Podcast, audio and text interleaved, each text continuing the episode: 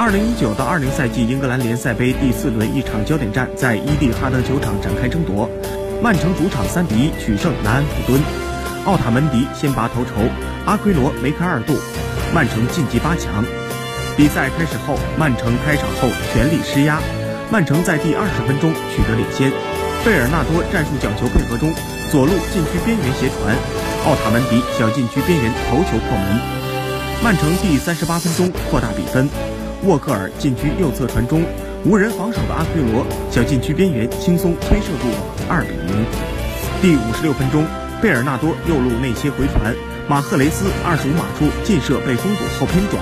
阿奎罗近距离凌空捅射入网，三比零。南安普敦第七十五分钟扳回一城，沃德普劳斯开出角球，史蒂芬斯小禁区边缘冲顶入网，一比三。